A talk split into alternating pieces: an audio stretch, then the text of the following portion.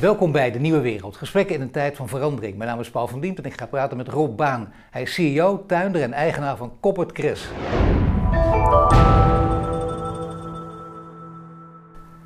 Rob, welkom.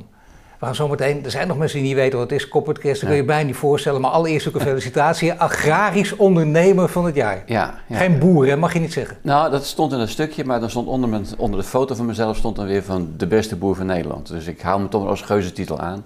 En welk Ik ben tuinder. Welk stukje heb je het over? Een stukje in de Volkskrant. Oh, dat stukje, dat stond nog wat anders. Er stond ook, hij kleedt zich als topdesigner met paardenstaart en variante bril. Ik heb het nog even opgezocht, ja, mooi woord.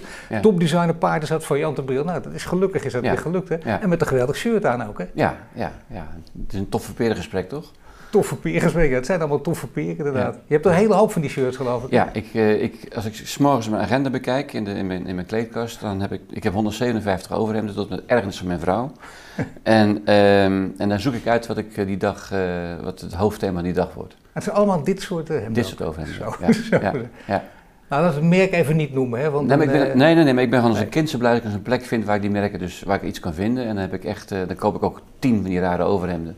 En dan eh, vrouw, ja, wat doe je nou? Je hebt er alles wel. Ik zeg, nee, dit is voor mij nou een manier. En mensen weten het ook. eh, in mijn omgeving weten precies van, oké, nou moet ik even oppassen. Kijk, ik vind het een goed begin van dit gesprek. Je gaat dadelijk allemaal uitleggen wat je doet en wat je bedrijf inhoudt en wat Ja. het is en zo. Maar eh, ik, ik, ik kan wel zeggen, ik sprak je een paar maanden geleden. Toen was je iets meer in zak en as. Zo, ja, maar ik bedoel, ik, ik lever aan de. Ik ben tuinder en ik maak producten voor de topgastronomie. Ja. En ik lever aan zo'n 70.000 restaurants. Ja. En we doen heel veel crisistrainingen en dingen enzovoorts. Maar het scenario van een miljoen restaurants in Europa dicht voor drie maanden, Ja. hadden we niet geoefend. Nee. En eh, ik eh, stortte terug naar 5% omzet. En we moesten maar zien hoe we het gingen overleven. En eh, gelukkig heeft de overheid, die NOW is een briljante move. Wie hem bedacht heeft, ik heb begrepen FNV, ik vind hem echt fantastisch. Want het geeft je zoveel rust als ondernemer, dat je gewoon met je bedrijf bezig kan zijn. En niet meer gaat nadenken van ik moet een lijstje maken en die moet eruit en die Nee, moet eruit. natuurlijk. Ik heb in twintig jaar tijd een hele rare club mensen bij elkaar verzameld. Die je denkt van, ja, wat doen die met elkaar? Maar het is mijn bedrijf. Ik heb ze gewoon hard nodig. Ja. En als het weer beter wordt, heb je ze ook weer nodig. En dan werken ze bij een ander. Want ze zijn zeer geliefd. Dus ik was echt als de dood dat ik mijn mensen moest ontslaan. Nou, dat hoefde niet. Eh, de overheid zag in dat de foodservice een probleem was. Dus we kregen een compensatiebedrag. Dus ik ben er. Ik, eh, ik draai op 80% van mijn weekomzet. En nu het deze week even wat minder is, ja, dat is dan een paar procent. Maar dat is niet schandalig. Maar voor de duidelijkheid, eh, kijk, er zijn natuurlijk heel veel bedrijven waarvan mensen zeggen, ja, die krijgen ook steun, maar ja, die, die waren misschien toch wel omgevallen. Voor de duidelijkheid, jouw bedrijf was een groot, bloeiend Ja. topbedrijf. En met, je kan met alle scenario's rekening houden. Dit Ja. is een scenario waar je iets minder makkelijk rekening mee kan Nou, nee, houden. het- het- Maar ook niet tegenop te bufferen van nee, tot, tot 14 maart hadden wij, eh waren we een van de meest gezonde bedrijven van Nederland. Ja. En met 300 medewerkers. En eh, ja, zo goed dat we zelfs gekozen als beste agrariër van Nederland. Op basis van die cijfers hadden ze gedaan. Na 15 eh, maart had ik overigens kromme tenen gehad. Maar ja, onze cijfers zijn echt heel goed. En gezond en, en, en heel veel ideeën en heel veel groei. En, en, Maar nu in deze tijd, nu we weer te maken hebben met, met, met een lockdowntje. Ik heb een nieuw product geïntroduceerd. ja, in, Moet- precies, in deze moet je tijd. proeven. Kijk eens even, ja, proeven. proeven. Dat kan ik gewoon met mijn hand pakken? Ja, ja, ja. ja, ja. Oké, nou, het ziet eruit als eh caviar, hè? groene caviar. Zo, even proeven. Zo. Echte caviarsmaak. Bizar, hè? Het is lang geleden, moet ik zeggen, maar het is, het is, ja, dit, eh, dat herken ik nog wel. Ja, maar de natuur is zo Geweldig, prachtig. En, en, Oh ja, fantastisch. en ja, ik word hier gewoon eh, ja, elke keer weer verliefd als ik het ding zie. Ja, het is echt eh, inderdaad, eh, het is niet fijn voor de kijker, maar ik neem er toch nog even eentje, want zo vaak gebeurt dat niet. Maar voel die crunch tussen je tanden. En die mooie geleifilm. En de umami gevoel. Waanzinnig. En- Umami gevoel, dat is internationale eh, smaak, hè? die altijd goed is. Die je altijd nodig hebt voor alles, geloof ik. Ja, dat is, dat is, dat is de smaak van draadjesvlees van oma. Maar goed, het is een soort afleidingsmanoeuvre voor jou nu een beetje, Rob. Want ik zeg, en hoe gaat het nu hè, met, met deze nieuwe periode Ja, daar is waarin er heel veel stil komt te liggen? En jij introduceert een nieuw... Ja, het is een rare periode. En dan gaan we juist, we waren al tijd mee bezig, dan gaan we gewoon introduceren. Jongens, het is allemaal niet leuk. En horeca heeft het heel zwaar. Eh, maar we moeten wel het leven blijven vieren. Ja. En daar horen smaken bij. En, en het mooie wat ik nu vind in, in mijn, mijn, mijn segment, De Nederlandse horeca draait, uh, mijn segment, uh, draait zo'n 110% van vorig jaar. Die draait beter dan vorig jaar. En dat had ik zelfs niet verwacht. Ja, ik ook niet, want ik las bijvoorbeeld een verhaal met, uh, je, je, levert aan, aan, aan restaurants, toprestaurants, ja. dus ook bijvoorbeeld uh, misschien aan Libreien, ja. Johnny en Therese Boer. Ik las ook, uh, ik meen ook in de Volkskrant een verhaal over deze twee. En zij zeggen ook, zelfs zij hebben het heel erg moeilijk moeten uitkijken, omdat die anderhalve meter, die tafels mogen niet allemaal vol, dus het is heel erg lastig hoofd boven water te houden. Jawel, maar, maar een, kijk, een toprestaurant, ah, dat zijn intelligente mensen, die, die denken na, die hebben intelligente klanten. Die denken na en hebben de portemonnee in de zak van, joh, als jij niet goed me oppast, dan, dan kom ik niet. Ja. Dus het is een heel interactief gebeuren. Dus anderhalve meter in een toprestaurant is geen probleem. Kwaliteit, voedselveiligheid, service, geen probleem. Het werkt. Nee, maar dat je, een, eh, dat je maar een beperkt aantal mensen mag ontvangen natuurlijk wel. Want ze zeggen wel, het scheelt zeven tafels eh, per dag. Dat is nogal wat. Dat is voor zo'n bedrijf natuurlijk Maar als je dan graag wil eten, dan ga je toch lunchen. Ja. Dus de lunches draaien beter dan ooit. In heel Europa trouwens. Ja. En er zijn zat restaurants die twee shifts op een avond draaien. Nou, dat gaat in Nederland nu even niet. Maar uh, er zijn zat restaurants, ook in Frankrijk, die twee shifts op een avond draaien. Ja, hoewel de Fransen ook daar weer eerlijk over zeggen van ja, kom op, als om tien uur dicht moet, kun je net zo goed zeggen, ga dan niet eens open. Het is toch normaal, je gaat niet, je gaat, je gaat om vijf uur eten, om zes uur eten. Ik nou, draai, probeer 80, even ik die... draai 80% van de omzet van vorig jaar op weekniveau. Ja. En dat geeft mij zoveel, en, en heb ik, dan weet ik dus dat de cruiseschepen, die doen niet mee momenteel business class uh, vliegtuigen, forget it. Nee, dat is ja. En catering doet niks. Ja. Die draaien 20% van hun omzet. Ja. En dat is, dat is een deel van mijn omzet. Dat betekent dat andere delen het beter doen. Ja. Dus ik, nee, de horeca is, is een sterke industrie. En uh, ja, als je dus afhankelijk. De horeca is een sterke industrie, zeg ja. je nu in deze tijden. Kom ja, maar, en ik hoor steeds die vertegenwoordigers van de horeca en allerlei medewerkers in de horeca. En al die bedrijven die zeggen: ja, we, kunnen, we, we weten wat we moeten doen, ook hoe slim we ook zijn. Hier kunnen we niet te creatief uh, tegenop. Ja, maar. Ja, tuurlijk wel. Um, in de zomer gaan alle Nederlanders naar het buitenland uit eten. Nou, nou eten ze lekker in Nederland. De, de lokalen van een, van een stad of een dorp eten nu bij de lokale restaurants. Terwijl ze anders in het buitenland zaten te eten. Er wordt meer... En wat moet je anders doen? Theater kan je vergeten. Uh, bioscoop, moeilijk. Theater moet je niet vergeten, maar het is, mensen gaan naar theater toe. En er kunnen te weinig mensen in. Ja. Maar een avond lekker uit eten, dat is heel populair. Private dining, chefs aan tafel komen thuis. Die komen koken. Er gebeurt heel veel. Dus die, die horeca, die, die, die, die, die, die toprestaurateurs, die komen er echt wel uit. Nou, die top, maar je ziet dus uh, daaronder... Uh, Jawel, maar goed, het is ook een survival of the fittest. Ik bedoel, als jij helemaal afhankelijk bent van uh, dronken Engelse toeristen in Amsterdam, dan heb je nu een probleem. De papi- en mammi-zaakjes ook, die dat hobbyisme doen, allemaal heel lief en aardig en zo, ja, maar, maar, verder ook ja, een beetje knullige bediening. Maar wordt dan de, de, de ontvanger van je lokalen die je graag willen betalen? Ja. ja, mensen hebben veel geld over.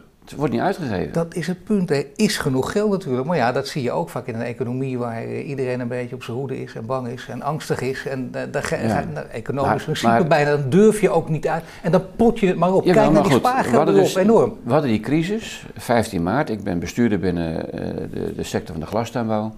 En dan doe je een triage rondje. Dan ga je ze bellen met elkaar van jongens, hoe gaat dat nou? En, en we, zoveel leden zijn dat niet, er zijn een paar duizend leden.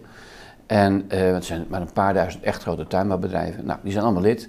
En we bellen met onze club, bellen we mensen op. Eigenlijk heeft iedereen al vrij snel, ik ben de meest getroffen bedrijf, omdat ik die horeca uh, als, als market heb. Maar de mensen die de supermarkt als klant hebben, of de markt als klant hebben, dat loopt gewoon. Ja, dat Eten moeten we allemaal, dus die tuinbouw die redt het wel. En die horeca maakt ook voeding, dus het, we moeten allemaal blijven eten. Laten we nu naar, naar jouw bedrijf, naar tuinbouw ook. Eerst, eerst even de, de, de, sector, de grote sector tuinbouw. Wordt vaak ook onderschat in Nederland. Ongelooflijk belangrijk voor Nederland. Het is mega. Ja. En als je dan, dan het hele conglomeraat bekijkt, dus het, is, het zit allemaal met elkaar geknoopt, de, de, de, de zaadbedrijven, de, de kassenbouwers, de telers, de groentehandelaren, de bloemenhandelaren, de bloemengroothandel, de bloemenexport, de bloemenimport. Ja. Dat hele verhaal met elkaar is iets van 20 miljard. Dat is de derde economie van Nederland. Ja. En uh, ja, daar zijn wij een, een, bloeiend centrum in, in het Westland. En daar, eh, daar zit ik heerlijk met mijn bedrijf met 10 hectare uh, kassen. En dat telen we je vertelde net al even hoeveel mensen precies in, in je bedrijf? In mijn bedrijf 300. Ja.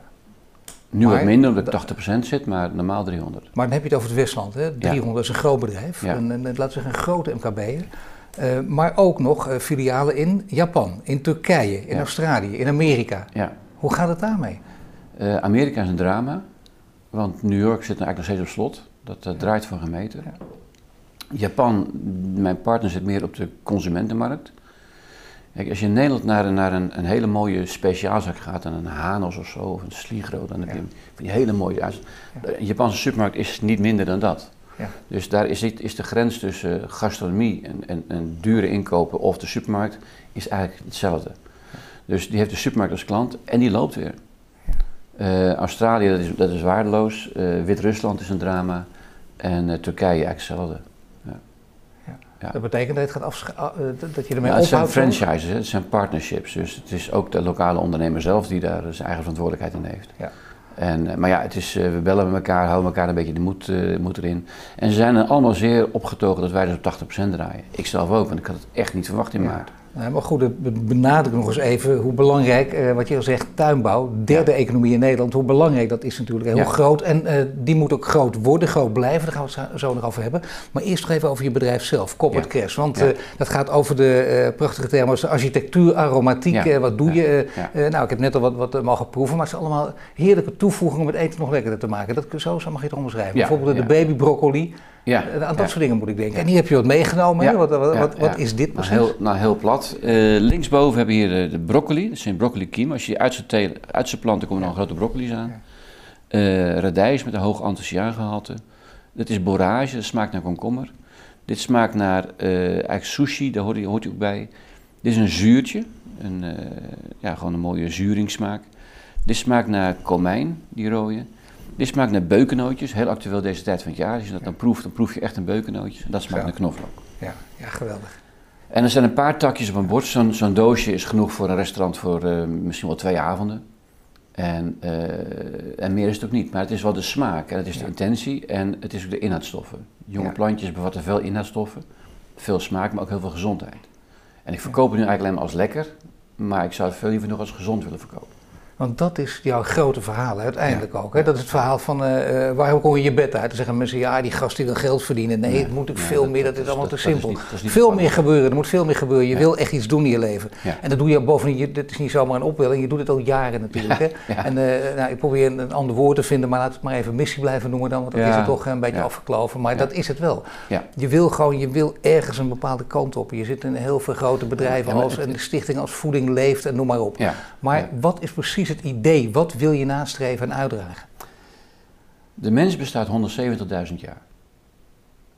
En wij veranderen genetisch 0, niks. Uh, dus we zijn hetzelfde beestjes 170.000 jaar geleden. Wat ging jij nou eten, 170.000 jaar geleden, uh, zonder gimpies, ja. zonder Kalashnikov, ja.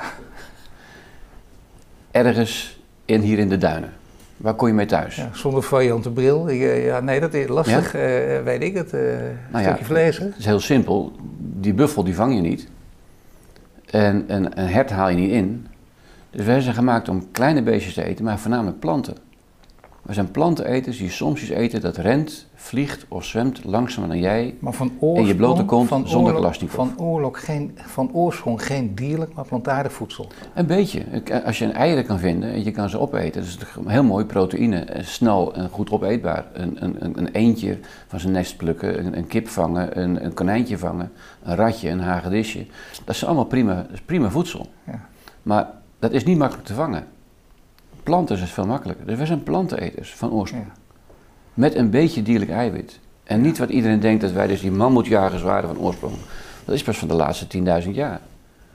Ja, nou ja, de laatste 10.000 jaar. Laat op, 170.000 jaar is dat niks. Is dat niks? Nee, dat is waar. En als je gaat kijken naar de voeding die we nu, nu eten, die is na de ontwikkeling van de stoommachine enorm veranderd. Dus 1748 geloof ik. Ehm, vanaf 1850 is ons voedsel dramatisch veranderd. Suriname was voor Nederland heel belangrijk, want het was een suikerkolonie. Er werd suiker geproduceerd. Een kilogram suiker rond 1300 was 480 eieren. Ooit een keer een schriftje gevonden, zo'n verhaal. En dat was rond 1500, 1600 ook nog steeds een duur product. Suiker was duur. een boek over geschreven, hoe duur is die suiker, uit, uh, van, uh, in Suriname geschreven. Maar uh, die slavernij en die business rond die suiker was big business. Nu is suiker 17 cent per kilo. Dus we eten compleet verkeerd en anders dan we gemaakt zijn. Wij zijn gemaakt om veel planten te eten, een beetje vlees en, en ingrediënten als suiker, dat is een beloning, een beetje honing als je het kan vinden, geweldig, maar dat is, dat is bijzonder. Nu niet. Dus we hebben ons voedingspatroon enorm veranderd. Dus sinds 1850 zijn we in zekere zin verpest? Ja, ja, ja. En, en de laatste 50 jaar zijn we natuurlijk met dat ultraproces. De fabrikanten hebben er allerlei manieren bedacht om dingen goedkoper en efficiënter te maken. Ja. En we eten allemaal dingen die dus extreem goedkope ingrediënten hebben. Suiker, zout en vet. En die we ook allemaal lekker zijn gaan vinden. Gemaks, gemakseten zijn we lekker gaan vinden zonder eigenlijk te weten wat nou echt lekker is. Wat echte goede smaken zijn. Nou, het is heel lekker. Dat is de smaken die bij je, bij je oer horen. Uh, suiker, zout en vet. Dat is moedermelk. Dat is, dat is gewoon, dat is perfect. Maar alleen niet in hoeveelheid die we het nu eten. Dus we zijn, we zijn van het padje af. We eten niet meer wat als, een, als, een, als een hond er niet goed uitziet. Je gaat naar de dierarts, dan zeg je dierarts, wat geef je dat krenk te vreten? Ja? Ja. Want het, ziet er niet uit, dat beest. Ja. Dat is het voer. Ja. Denk je dat één arts in Nederland zegt tegen jou van... joh, je, je bent veel te dik, eh, ben je aan het doen, uh, kap ermee, doe eens normaal? Nee, je krijgt een pilletje tegen diabetes 2. Maar dat is wel het grote verhaal. Dat is het grote verhaal. Ik wil kijken, we, laten, laten we toch als schrikbeeld even Amerika pakken. Ja. de laatste cijfers die ik dan weer hoorde van een deskundige, die roept 40% obesitas. Ja. Maar daarbovenop nog eens 40% overgewicht. Dat betekent dat maar 20% van de mensen daar een normaal gewicht heeft. Dat is even schrikken. Dat uh, zorg ik ook van. In Nederland is het niet zo erg, maar moeten we oppassen. Nou, wel heel veel mensen met diabetes 2. We hebben 1,2 miljoen mensen met diabetes 2. En dat was toen wij met het project begonnen van Voeding Leven, dat 700.000. En dat was niet zo lang geleden. Oeh, dat is, ja. ja. En dat gaat maar door. En dan, en dan, dan ga je een discussie aan van uh, suikertax. En dan gaat iedereen uitleggen dat het allemaal niet werkt. Een beetje mondkapjesbeleid, weet je De hele wereld heeft het in de gaten, behalve Nederland. En uh, die suikertax die komt er ook gewoon niet. Er wordt aan alle kanten zo gelobbyd dat die er niet komt. Het gekke is, moet toch even, want het gekke is, die suikertax, hè, voor duidelijkheid, bestaat bijvoorbeeld in Engeland. Daar, daar is het een succes, daar werkt het ook, daar blijkt het ook te werken. En natuurlijk heb je een lobbycircuit, maar dat heb je daar ook. Ja. Dus het verbaast me een beetje. Wat was precies de reden dat die, dat, dat lobbycircuit in Nederland dan, dan zo eh, invloedrijk nou is? Onderschat de Nederlandse voedingsindustrie niet. Hè? Dat is ook een giga-industrie. Als je de regio van, van Veghel opgaat, of je kijkt naar de Unilevers met al zijn filialen. Dat zijn giga-bedrijven. Ik bedoel, het hoofdkantoor uh, van Europa, van, van Mars en zo, dat zit ook allemaal die kant op. Er wordt echt enorm gewerkt en, en, en, en het is een industrie. Het is gewoon een mega-industrie. En het is goedkoop. En je kan er goede marges op maken. En, uh, en iedereen heeft het over de vrijheid achter de voordeur. Mensen moeten zelf bepalen wat ze eten. Alleen wat we nu een beetje gaan zeggen is van jongens, kijk eens naar wie dit aan levert. Waar die bedrijven vandaan komen, waar het hoofdkantoor zit en wie de kosten betaalt. Ja. Een, een, gemeente als uh, Al van der Rijn heeft een budget, begreep ik, van 130 miljoen aan, uh, gewoon budget voor de gemeente Al van der Rijn, 100.000 in, inwonersgemeente. 5% van de bevolking of 6% kan niet meekomen. Die moeten geholpen worden. Dat zijn die hoge kosten waar we nu over klagen van, die sociale lasten. Dat zijn uh, gezinnen, dat zijn uh, mensen die nooit gewerkt hebben of kunnen werken, te zwaar om te werken, niet fit genoeg, uh, drugs, dat soort dingen. Die 5% die kosten meer dan 30% van het budget van de gemeente Al van der Rijn. Ja. En als je daar 1% van afhaalt, nou, als er 100.000 mensen zijn, is 5% is 5.000, dus 1% is 1000 mensen. Dan kan je daar 10 miljoen tegenover stellen om winst te maken, want die mensen repareren voor de rest van hun leven. Nou, voedingleven doet dat. Uh, wij, wij, leren mensen met voeding je lichaam weer uh, normaal te laten worden. En soms kunnen mensen na, na een week al stoppen met spuiten van de, tegen insuline. En die zijn boos. Ja. Waarom spuit ik al 20 jaar en, en nu eet ik drie weken, of een week en ik, en ik sport een beetje en ik slaap goed en mijn problemen zijn opgelost. Hoe kan dat nou? Nou, dan zeggen wij nieuwe inzichten. En ondertussen denken we, joh, huisartsen, lees je materiaal, want het is lang bekend. Voeding kan je lichaam... daar aandacht en tijd in natuurlijk ja. ook. En Nederland veel serieus. Nu is het natuurlijk wel zo, als je de boodschap... Met, die dierenarts doet met die hond wel. En een veearts met, met het vee ook. Ja. Maar een mensenarts die kijkt naar de technische oplossing met de medicijnen. Ja. Er speelt er wel één ding, hè? Mensen die, die het allemaal weten, mensen als jij, uh, veel wetenschappers die het ook zeggen, die kunnen de boodschap toch een beetje vanuit de ivoren toren over mensen heen gooien. Die bijvoorbeeld uh, op een flatje wonen, uh, zes hoog, drie hoog achter met vier kinderen. En, die, en, die, en die, die, zien ondertussen dat ze voor voedsel meer moeten betalen, want wordt er dan geroepen door de mensen die het weten, zo, zo zit het in elkaar. Die hebben nog gelijk ook. Maar ja, lekkere boodschap natuurlijk. En je hebt dan niet de, de macht en middelen om, om daar aan te voldoen. Niet waar. Sorry. Nederland is het goedkoopste land in Europa voor de boodschap. 11% van het besteedbaar inkomen in Nederland wordt besteed aan boodschappen. Dus in elk ander land is het 13, 14, 15 tot 20% Zeker. Ja, dus wij zijn het goedkoopste met alles. En dat is ook niet goed, want er zit een heel stuk no, geen true pricing in. Er wordt, dingen worden te goedkoop aangeboden en die, de schade wordt ergens anders neergelegd. Weet je, Tony Chocoloni verhaal. Um, dus voeding is niet duur in Nederland. Maar voedingseducatie, daar hebben we op bezuinigd. Ja. Kooklessen worden op school niet gegeven. Voedingsleer wordt al heel veel jaren niet gegeven. Het gaat constant over taal en begrijpend leren en dat soort, dat soort, dat, soort onzin.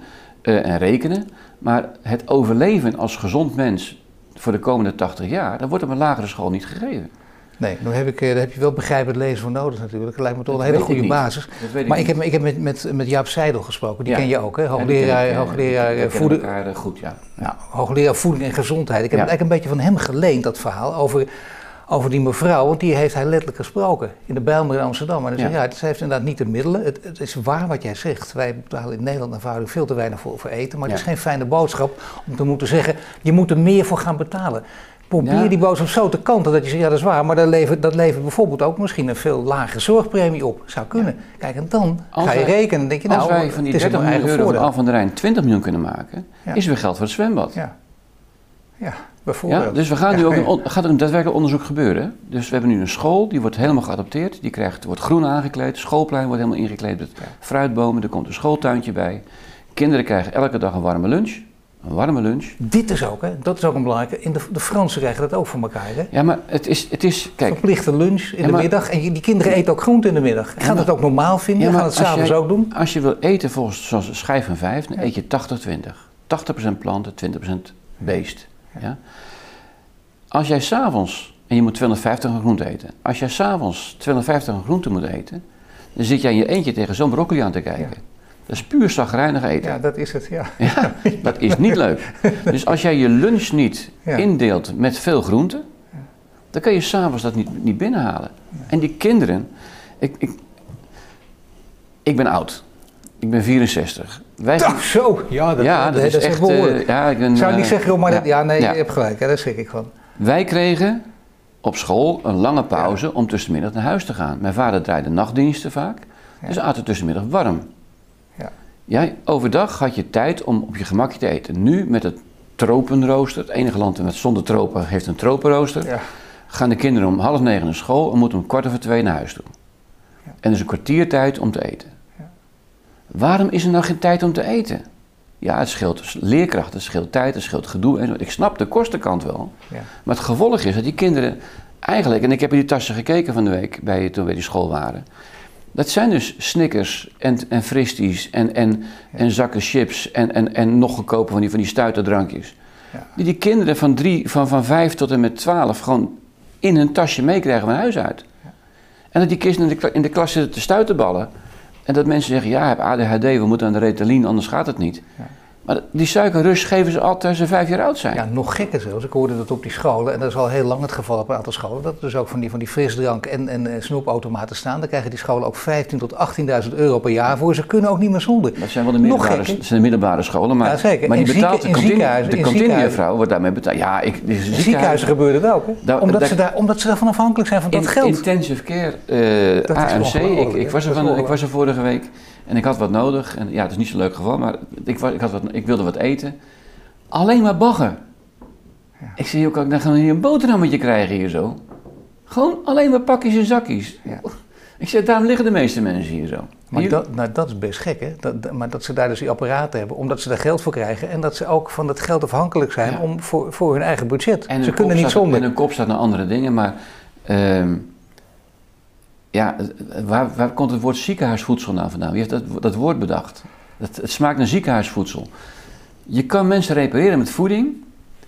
En in een ziekenhuis is voedsel een kostenpost en geen genezing. Nou, daar heeft Joop Braak nog eens een geweldig uh, werk verricht natuurlijk. We proberen uh, met Pascal Jalhai met z'n tweeën geweldig om te zorgen dat dat allemaal beter moet. Juist daar ook. Maar dat, dan komt de kostenkant weer. En kijk, en degene die dus de voeding in het ziekenhuis verzorgt, is niet een arts. Dat is de afdeling financiën. De economische zaken van het ziekenhuis. Die heeft een ander rekensommetje. Die kijkt naar de goedkoopste cateraar. En het gaat er niet om de gezondheid, het gaat om, zijn ze gevuld? Het is geen vullen, het is geen voeden, het is vullen. Ja. En dan zit je in Nederland als tuinbouwland, wereldberoemd in de wereld. Ja, bel in China drie ja, hoog, acht aan en je zegt, kom uit Nederland, zeggen ze tuinbouw. Ja. Als ik in Den Haag zeg, ik ben tuin, dan zeggen je, joh, kon niet leren. ja, dat is, ja, ja, we dat hebben, ongelooflijk. We, hebben niet, we zijn niet in staat te vertellen hoe goed we zijn. Nee, maar dit is een hele... Dat wat je nu ja, maar dit, ja, dat snap ik. Maar dit is helemaal een belangrijke boodschap. Ja, dat, dat dat in Nederland wordt geroepen. Kun je niet leren, terwijl dit juist een waanzinnig vak is. de driehoek. Kok, arts, tuinder, boer, tuinder. Die driehoek is een hele belangrijke driehoek. En ik praat met die koks en ik kan ze uitleggen wat gezondheid is. En ze weten het ook allemaal. Ze weten precies wat de ingrediënten zijn. Waarom denk je dat een arts en een kok allebei een witte jas hebben? Dat was vroeger hetzelfde vak. Ja. Want vroeger hadden ze geen medicijnen, dan konden ze mensen alleen maar genezen met voeding. Ja. Zo simpel is het. Ja, alleen we, hebben het, we zijn aan elkaar gegaan met, met de farmaceuten. We zijn de chemische kant op gegaan in plaats van de voedingskant op gegaan. In Duitsland is het wel anders, maar we zijn de verkeerde kant op gegaan, uit elkaar gedreven.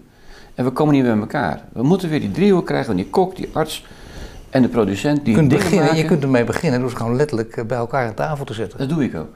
Dat doe ik ook. En we hebben uh, ik ben nu even arm, want ik, ja, ik heb even niet zoveel cash. Dus ik, uh, we hebben een, een fotoserie gemaakt met chef-koks van het ziekenhuis.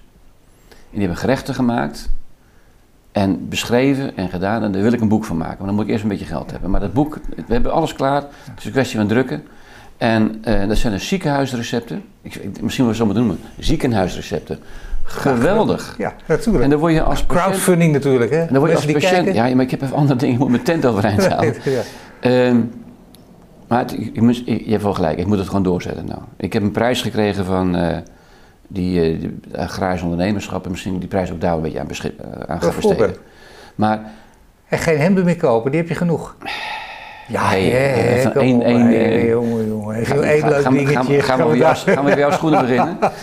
um, Ik heb, ook, ik, heb ook geen, ik heb dit jaar ook geen hemden gekocht, bedenk ik nu. Nee, nee, zie je nou, hier moet je kijken. Nou, dat is een offer, oké. ja, maar ik heb er genoeg, dus dat... Uh, um, maar ziekenhuisvoedsel, waar je dus blij van wordt. Dat is dat ze bijvoorbeeld in, in, in, in Nijmegen uh, met een cateraar bedacht hebben van... je moet gewoon per dag 21 verschillende hapjes aanbieden.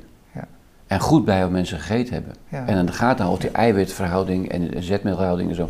of dat allemaal klopt en of die, of die, of die vitamines meekomen. 21 verschillende mogelijkheden, elke dag. Daar lig je gewoon via lol. En ik, ik zie het aan mijn vrouw als in het ziekenhuis ligt. Ja, dat is dan heel anders.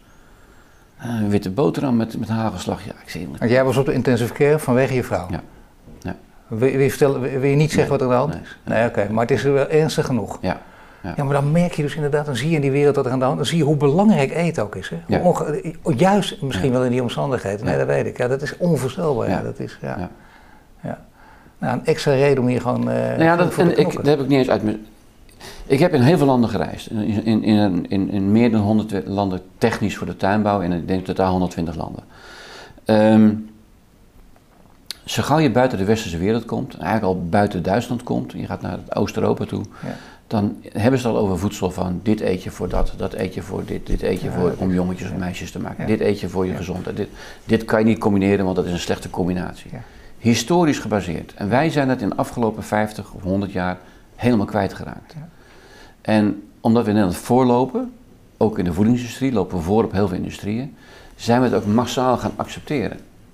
Maar we moeten gewoon weer terug naar waar we als mens gemaakt zijn. Wij zijn hetzelfde beestje als 170.000 jaar geleden. Ons spijsverteringsapparaat is niet veranderd. Maar je zegt wel, daar heb je, daar heb je een paar dingen voor nodig. Hè? Bijvoorbeeld, uh, nou je hebt al genoemd zo'n suikertax zou goed zijn, maar ja, de lobby daartegen is heel sterk. Lage btw op groente en fruit. Nou zijn ze in grote steden, zijn wethouders bezig. Maar ja, dat is een schande natuurlijk. Dan, heb je, dan ben je alle bezig gezonde voeding te promoten en gezondheid in Nederland is belangrijk. En dan gaan we de btw op groente verhogen. hoe, hoe? Is, ja, we zijn een regeringsakkoord enzovoort. Jongens, hou nou op. Mijn bedrijf staat, dat is een heel ander verhaal, maar dat zit op, zit op duurzaamheid is gebaseerd. Ik wilde van fossiel af. Ik ben in 2009 officieel van het gas af. En wat schet mijn verrassing, de vorige, kabinet, vorige troonrede, werd de prijs op duurzame stroom met een 170.000 euro voor mijn bedrijf verhoogd. Ja. Nou is het goedkoper voor mij om gas te gaan draaien dan stroom. Ja. Gekker nog, het wordt eigenlijk moeilijk gemaakt om stroom aan stroom te komen. Ja. Ik denk, hè? Dus die overheid, ik heb ooit een keer in een TEDx-speech gepleit voor een ministerie van Voeding en Gezondheid. Ja. Dus als je huishouden in elkaar zit. Je kan niet zeggen van ik heb voeding en gezondheid. Het ministerie van Landbouw maakt voeding. Het ministerie van Volksgezondheid repareert wat landbouw verkeerd doet. Ja. Nee, dat moet je samenvoegen. Ja. Maar als je met VWS gaat praten over voeding, is het eigenlijk reparatie. En als je met landbouw gaat praten van ja, dat zijn wereldmarktprijzen. Ja. Maar het klopt niet. Nee. Het klopt thuis niet, het klopt in, in, als, bij de, als bij de huisarts klopt het niet. Het klopt bij de chef-kok niet. We moeten daar wel over nadenken. toch zou je wel kunnen zeggen, je een, een apart ministerie geweldig natuurlijk, maar je kunt ook zeggen, laat het alsjeblieft door alle ministeries heen lopen, omdat het zo belangrijk is. Want dan kun je, dat zie je vaak en dan schuif je het af. Minister voor Cyber, nou die doet er weinig met de... Nee, doe dat gewoon door alle, al, die ministeries ja, heen. Ik, ik, doe me, ik doe me stinkende best, maar dat gaat niet makkelijk. Hoe kun je die lobby eigenlijk aanpakken? Want daar heb je dan, die lobby, die, die noemde je net, van die grote bedrijven, die is onvoorstelbaar. Je zou toch zeggen, in coronatijden, waarin alles wat transparanter en duidelijk wordt, we in de gaten hebben uh, hoe de lijntjes lopen, uh, wie wel en niet meebetaalt, uh, wie wel en niet profiteert. Dat wordt allemaal duidelijker. Dan zou je nu toch kunnen toeslaan, of niet? Ik hoop het. Ik hoop dat mensen erin gaan zien. En ehm, ik doe mijn best. En, ik, en, en de hele wereld veranderen in één keer lukt niet. Dus we hebben gezegd van nou, met een goede vriend van mij, Simon Groot, dat is de winnaar van de World Food Award. Nobelprijs voor de tuinbouw vorig jaar. Dat weet niemand maar, in Nederland, maar die is dus wereldberoemd in de wereld. Simon is 84. Samen zullen wij een, eh, wij een eh, stichting zijn aan het opbouwen voor schooltuinen. Niet dat we schooltuinen nou, zo, maar we willen graag dat elk kind in Nederland en liefst in heel de wereld één keer in zijn leven zijn eigen worteltje gezaaid heeft en geoogst heeft. En dat worteltje is het lekkerste worteltje van heel de wereld. Ja. Met bagger eraan en een beetje gevorkt en helemaal mooi. Maar dat je weet waar je voedsel vandaan komt. Dan is het weer aaibaar. Nu is zijn worteltjes vies. Want ik ken het niet. Dus we moeten weer weten wat ons voedsel is. En eigenlijk zou elk kind een keer een kip geslacht moeten hebben. Dan wordt het vegetarisme ook een stuk groter, denk ik van. Ja, maar, maar weet wat je voedsel met elkaar Ik, ik ben langzamerhand wel benieuwd naar, naar, naar, naar jouw voedingpatroon. Hoe, hoe jij een hele dag, uh, wat, jij eet. Momenteel, de afgelopen zes maanden slecht. Door de spanning, door de toestanden heb ik niet goed gegeten. Ja. Uh, gezondheid van mijn vrouw, dat werkt niet mee aan, aan, aan goed eten. Normaal eet ik eigenlijk geen calorieën, geen, geen koolhydraten. Daar probeer ik zoveel af te blijven. Ik moet helaas zeggen dat ik uh, afgelopen maanden toch veel uh, me s'avonds in, uh, in, slaap gedronken heb. Ja. Ik heb s'avonds vaak een borreltje genomen. Ja. En dat is niet goed.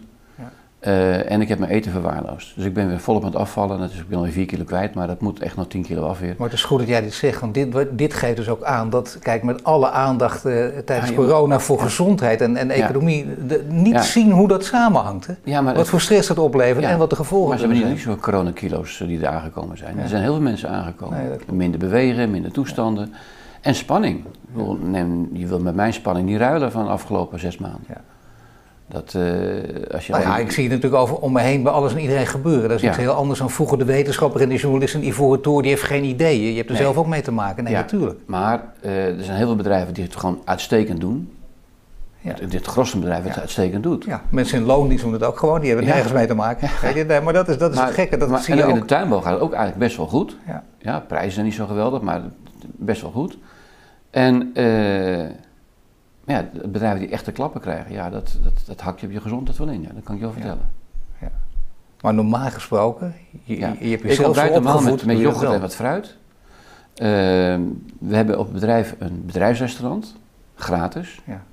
Dat, ik, uh, dat mag niet van de overheid, daar moet ik belasting over betalen. Ik betaal er 70% extra belasting over. Ja, dat is wel, ja. ja want ik wil mijn mensen graag goed laten eten, om die groenten tussen de middag voor elkaar te krijgen. Dus die lunch op de zaak is goed. We moesten afschaffen, wat even geen geld. Ja, dat hebben we eventjes versimpeld met alleen maar een soep. Maar die lunch was goed, maar daar werd ook de tijd voor genomen. Daar hoefde niet in tien minuutjes naar binnen gezogen Nee, dat was nee, verplicht. Er stond een, een nee, we, we, hebben timers staan voor de nieuwe mensen. Als je dan komt, werd de timer aangezet. Je mag, het duurt 20 minuten voor je hersens weten dat je maag vol is. Ja. Dus als jij dus één keer zo schraap naar binnen doet, dan hou je honger. Ja. Dan zit je maag wel vol, maar je hersens zeggen je hebt nog honger. Dus je moet 20 minuten een maaltijd eten. Nou, dat doen we, dan nemen we de tijd voor. Ik heb een, eh, een, een rechtszaak met de overheid, met de Belastingdienst, over die toeslag op gezonde maaltijden. 70% is het, hè? Ja. Het wordt gezien als een verkapte werkgeverstoeslag. Ja. Maar mijn bedrijf zit midden in het Westland. Daar zit geen, geen, geen eetgelegenheid in de omgeving. Dus mensen moeten eigen eten meenemen. Ze beginnen om 6 uur. Dus dan moet je s'morgens al je, je groenten grillen. Of s'avonds om mee te nemen om de volgende dag koud te gaan eten. Dus dat, dat wil ik niet. Dus wij grillen de groenten voor de mensen. En we maken soepen erbij enzovoort. We maken er een gezonde maaltijd van. Doe ik met Hutte een hele goede cateraar. En we hebben gewoon gezegd van, we willen gewoon die gezondheid krijgen.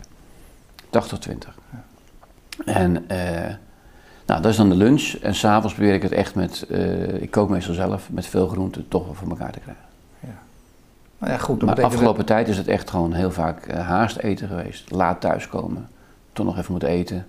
Uh, S'morgens even snel, dan doen we een boterham. Nee, maar het zijn nogal wat dingen die boven je hoofd hangen. Verantwoordelijkheid voor, voor je eigen gezin en je mensen, maar boven niet voor je grote bedrijf ook. Niet weten wat er allemaal aan de hand is en zo. Totale shock. Het wordt, Heb je het idee dat het ook echt totaal onderschat wordt nog steeds door degene die leiding geven van dit land?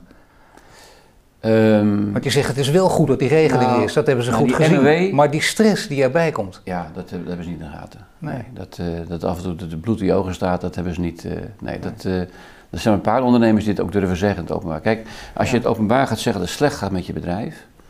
Uh, ik heb het op tv, ik heb het bij het journaal gezegd. En nou, dat is, dan, er gebeuren een aantal dingen. Eén, je leveranciers die raken in paniek. Ja, dat is, kan je wel betalen. Ja. Uh, je afnemers denken van hij is leeg, hij heeft niks meer. Ik ga het ergens anders zoeken. Nou, in mijn geval is dat wat moeilijker. De paniek, je personeel gaat in paniek en je moeder gaat in de stress. Nou, dus dat moet je niet doen. Nee, is, dus ik, ik, wat ik gedaan heb, ik heb iedereen geïnformeerd. Ik ga dit vertellen op tv. En het komt dramatisch over. Het is ook dramatisch. Maar ik sta voor mijn geld. Ik kan je betalen. En ik heb product. En jongens, we gaan met z'n allen dit overleven, medewerkers. En mama, geen paniek, je kent me, ik kom eruit. De tweede keer was het nog weer een ingewikkelde verhaal. En nog weer hetzelfde rondje gedaan. Ik had alleen mijn kleindochter van vier vergeten. En die belde met FaceTime op van, opa, heb je verdriet? Dat, dat, die kwam binnen. Ja. Die had ik dus even vergeten. Maar ehm, heel veel ondernemers durven dit verhaal niet te vertellen in het openbaar dat het slecht gaat.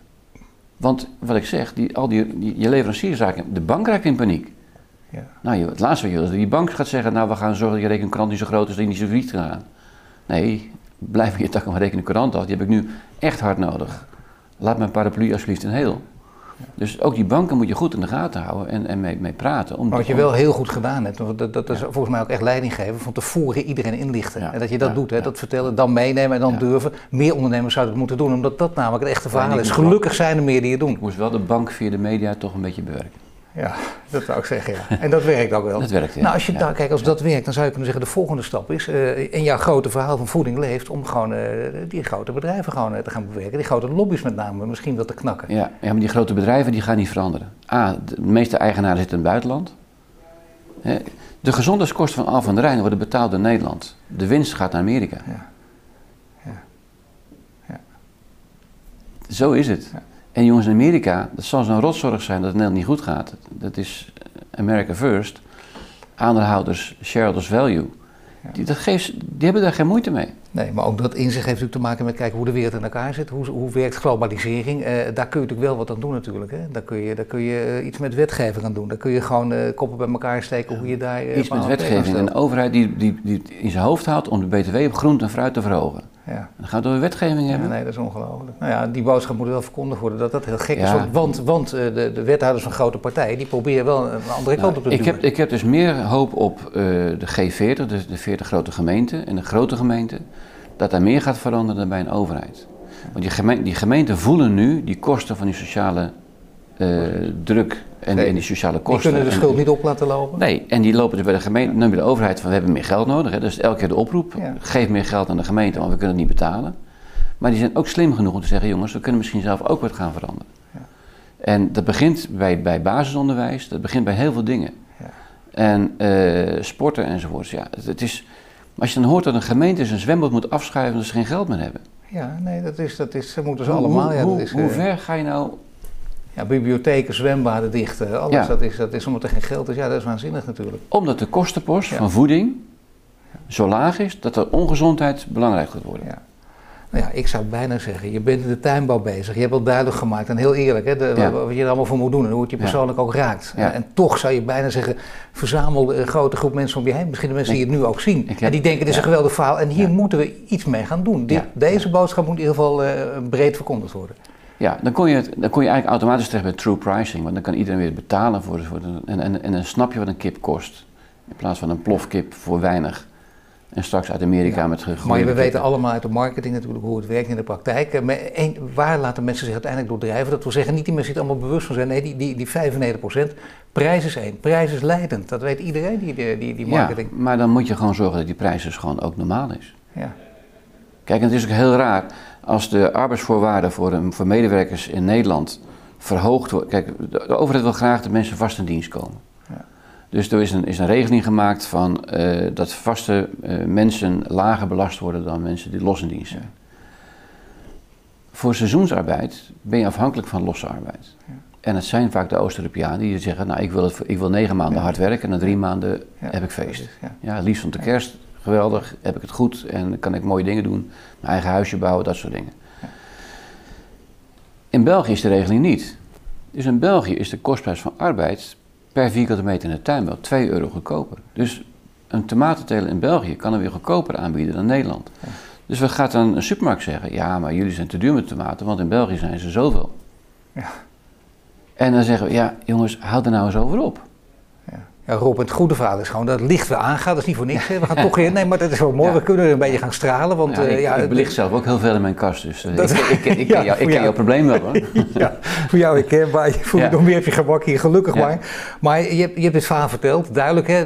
Laten zeggen, uit je tenen met hart en ziel. En bovendien ook eerlijk over je persoonlijke verhaal. Maar ook eerlijk over het inzicht in hoe het werkelijk in elkaar zit. Hoe alles met elkaar verweven is. En juist als het licht toch aan is ja. en we iets positiefs proberen te eindigen, dan kun je zeggen, nou nu kun, nu, nu kun je er, nu alles uh, met, met de mode wordt transparanter wordt, kun je ook een klap op geven. David Attenborough heeft een heel mooi verhaal gemaakt over Nederland. Hè. Afgelopen week, ik weet het gevolg, gevolg heeft hij een nieuwe film gemaakt over de natuur. Hij noemt Nederland als voorbeeld. Ja. Nederlandse kassen als voorbeeld. Ja, nou, wij, wij, denken, wij denken per vierkante meter. Een Fransoos denkt per hectare en een Amerikaan denkt per square mile. Ja. Wij zijn een klein land en we moeten veel mensen voeden. En we, het, en we kunnen het goed. Dat doen we per vierkante meter. Gelijk eroverheen kwam er een, een commentaar van het Wereld Natuurfonds.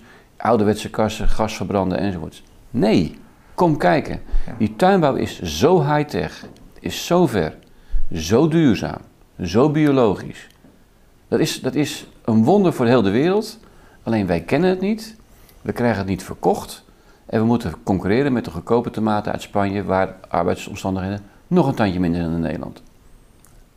Het grote verhaal is dus uiteindelijk, en dat, dat geef je zelf ook aan, je bent er al mee bezig en er gaat nog wat komen. Ik zou tegen iedereen zeggen, let er gewoon op natuurlijk om meer, bijna meer aan marketing en vooral goede communicatie te doen. om nou deze boodschap uit te dragen en iedereen aan tafel te zitten die hierover mee wil praten. Ik ben nu voor een jaar agrarisch ondernemer van Nederland, de beste boer van Nederland. Ik wil het jaar besteden om dat, op die boodschap ook die gospel te gaan vertellen.